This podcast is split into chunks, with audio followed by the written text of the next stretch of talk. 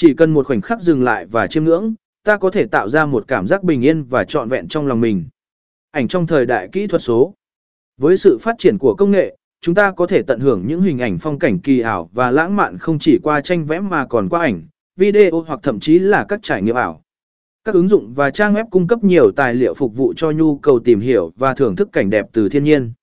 Tóm lại, hình ảnh phong cảnh kỳ ảo và lãng mạn mang lại nhiều giá trị không thể đo lường. Chúng giúp ta tạo ra cảm giác thư thái và tạo hứng khởi, đem đến những phút giây tuyệt vời và giải tỏa áp lực cuộc sống. Hãy chiêm ngưỡng và tận hưởng những hình ảnh này, để tâm hồn và tinh thần ta được làm mới, tìm lại sự cân bằng và hòa mình vào vẻ đẹp thiên nhiên.